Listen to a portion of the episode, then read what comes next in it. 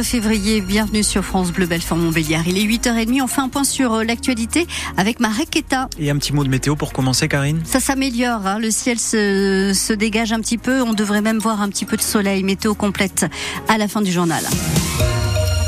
Et à 8h30, l'ouverture du salon de l'agriculture est loin de se faire dans la sérénité ce matin. Des dizaines de manifestants ont forcé une grille pour entrer dans les lieux avant l'ouverture au public dans une demi-heure.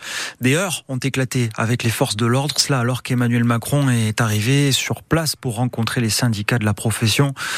Un président au salon de l'agriculture, c'est une coutume. Généralement, on sait que c'est animé, mais cette année, le chef de l'État cristallise toute la colère des agriculteurs comme Maxence, il est membre de la coordination rurale de Hudson. On a plutôt l'impression qu'en fait, il s'en fout de ses agriculteurs, il s'en fout de son agriculture française. Donc, euh, donc pour nous, en fait, il n'a pas sa place au salon, tout simplement. Voilà. Donc, euh, s'il les soutient pas, c'est pas la peine qu'il vienne, euh, qu'il vienne dire ses belles paroles ou d'essayer d'espérer de, de, rattraper des voix ou quelque chose. C'est, c'est non et c'est tout quoi. Il sera pas la bienvenue. Ah, pas du tout, non. On en a marre qui disent euh, on va faire, on va faire et que rien ne se fasse à la fin quand tout le monde est rentré chez eux. Donc maintenant, il n'y a que quand on monte à la capitale qui nous écoute, donc on est remonté à la capitale. Tant qu'on n'aura pas ce qu'on a demandé, ben on n'arrêtera pas et on continuera. Voilà. Propos euh, recueillis euh, hier soir et qui confirme ce qui se passe en ce moment. Précision sur les heures qui viennent d'éclater. Des empoignades ont eu lieu entre la sécurité et des manifestants portant des signes distinctifs de trois syndicats agricoles différents. Des CRS ont été déployés dans les allées du salon qui, on le rappelle, doit ouvrir d'ici un peu moins d'une demi-heure. À part cela, c'est aujourd'hui que l'on commémore les 80 ans de la rafle de Montbéliard. Une cérémonie se tient à 11h ce matin devant le monument aux morts, square du souvenir, suivi d'une réception dans les salons de l'hôtel de ville.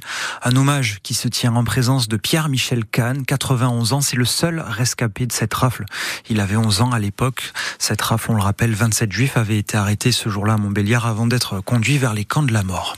Le 24 février, c'est aujourd'hui, c'est aussi le jour où il y a deux ans, la Russie lance une offensive générale sur l'ensemble du territoire ukrainien.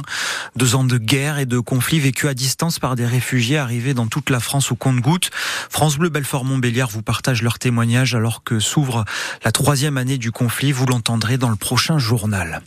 L'enquête sur l'affaire Péchier est terminée. Le juge en charge du dossier a terminé ses investigations. Prochaine étape, le procès. Pas avant trois mois, le temps de formuler les réquisitions contre Frédéric Péchier, qui clame son innocence. On le rappelle, l'anesthésiste est soupçonné de 30 empoisonnements, dont 12 mortels, en polluant les poches de perfusion de patients dans deux cliniques de Besançon. L'actualité, c'est aussi les Césars hier soir, marqués par un symbole fort, le discours de Judith Godrèche, l'actrice rêvant d'une révolution en pleine vague de libération de la parole dans le cinéma français.